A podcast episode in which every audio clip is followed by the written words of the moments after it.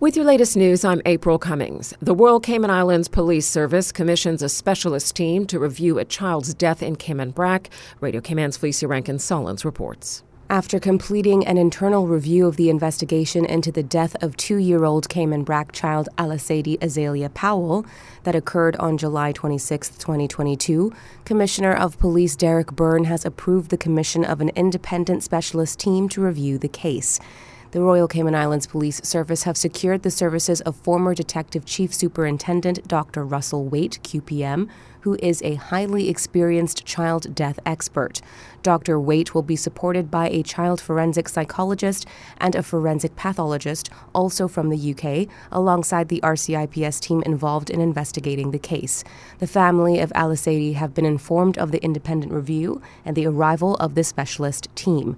Doctor Waite will be arriving in Grand Cayman on Monday, May twenty-ninth, to begin his review before traveling to Cayman Brac. I'm Felicia Rankin-Sullins. Police are asking for the public's help to find a wanted man, twenty-nine-year-old Kadeem Andre Jonathan Hurlston. Hurlston had been granted bail in relation to a firearm-related incident, but failed to answer his bail conditions. Police say efforts to locate him have so far been unsuccessful. The police say if you see him, please don't approach him directly. Instead, call nine one one. If you have information about his location or any information that can assist police, call the Georgetown Police Station. The number is nine four nine, four two two two. You can also dial nine one one.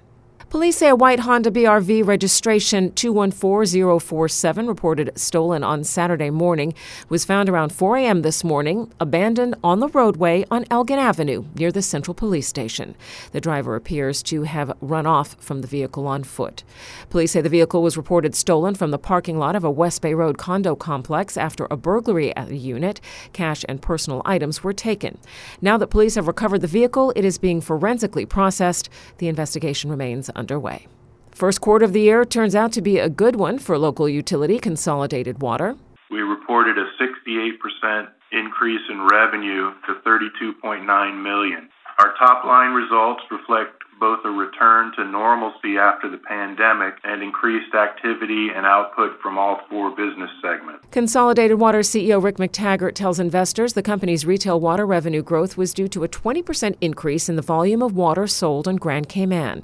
About a quarter of the increase was due to direct water sales to the island's water authority, with the rest attributed to the continued return of tourist activity. The revenue we recognized from the design and construction of the two point six million gallon per day Redgate desalination plant for the Water Authority also contributed to the year-over-year increase in services segment revenue. Construction of this project remains on track and is expected to be completed early next year. Construction activity on Cayman Water's new one million gallon per day West Bay desalination plant, which replaces a thirty-year-old plant and supplements production capacity for our retail water business in Grand Cayman, also increased our construction in progress by approximately one point two million. Net income from continuing operations attributable to company stockholders was four point one million dollars, or twenty-six cents per basic and fully diluted share. That's up seventy-five percent from two point three million dollars the same period a year ago.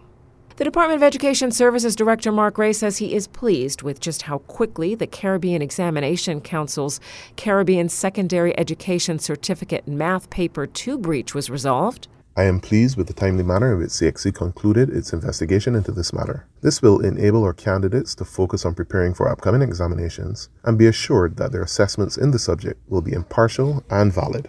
The D E S director also notes that C X C advised this year candidates' final grades in math would now be determined by their performance in the school-based assessment and Paper one and not on Paper two.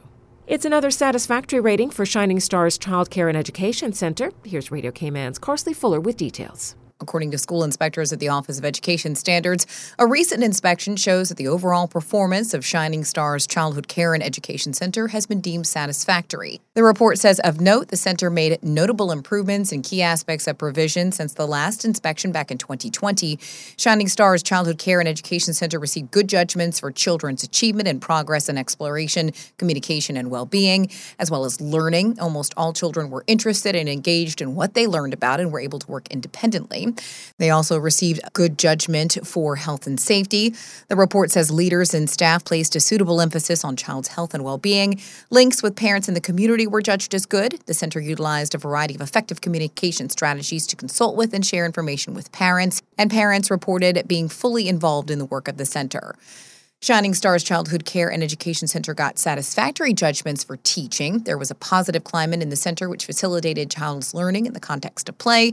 Almost all teachers knew their children well and planned engaging activities. The report says although there was some variability in the quality of teaching, most were adept at engaging the children in their learning and getting them to try new activities. Other satisfactory judgments include assessment, curriculum support and guidance, leadership, self-evaluation, school improvement planning, and staffing in the learning environment. Reporting for Radio Cayman News, I'm Carsley Fuller. Students from Lighthouse School lit up the stage with a choreographed dance at the Circle of Love Women's Ministry Brunch and Brilliance event at the Marriott this weekend. Investing in our children means investing in our future. So we're investing in you so you can invest in yourself. The Child Month event is now in its tenth year, and organizer Julie Hunter says thanks to the support of donors in the community and government, the nonprofit was able to offer a day of food, fun, and celebration, showcasing the talents and gifts of school children from across Grand Cayman and Cayman Brac. Cayman Arts Festival is hoping to inspire a new generation of jazz enthusiasts as they host a special event this week. Radio Cayman's Carsley Fuller speaks with C A F's Marius Gaina. So Marius, tell me a little bit about the event that's coming up. Jazz Week, it's coming as a week full of events um, where we will have master classes in schools, including a concert for students and also two concerts for general public, one on twenty-fifth of May at the Georgetown Public Library and the second one on twenty-seventh of May at Saint George's Anglican Church. So what exactly can folks expect at these concerts? The performers will be a local group, Jazz in Trance, and a Canadian group, Yanigrio Generation Quartet. For the first event, um, both uh, groups will be on stage and they will try to, to play some songs together. We've done that uh, during the festival with other performers and it went really well and we want to repeat this. So outside of just enjoying some great jazz music, is there kind of a bigger takeaway from this? Uh, most important for us is what will remain after this week.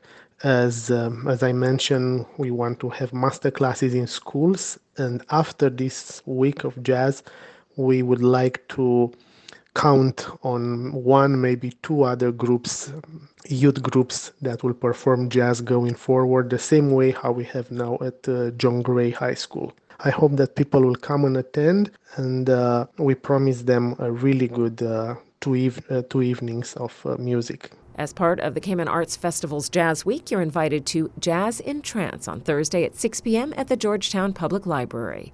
For tickets, call nine two two, five five two zero. Shark pupping season is now in full swing. Radio Cayman's Shanda Gallego has the details.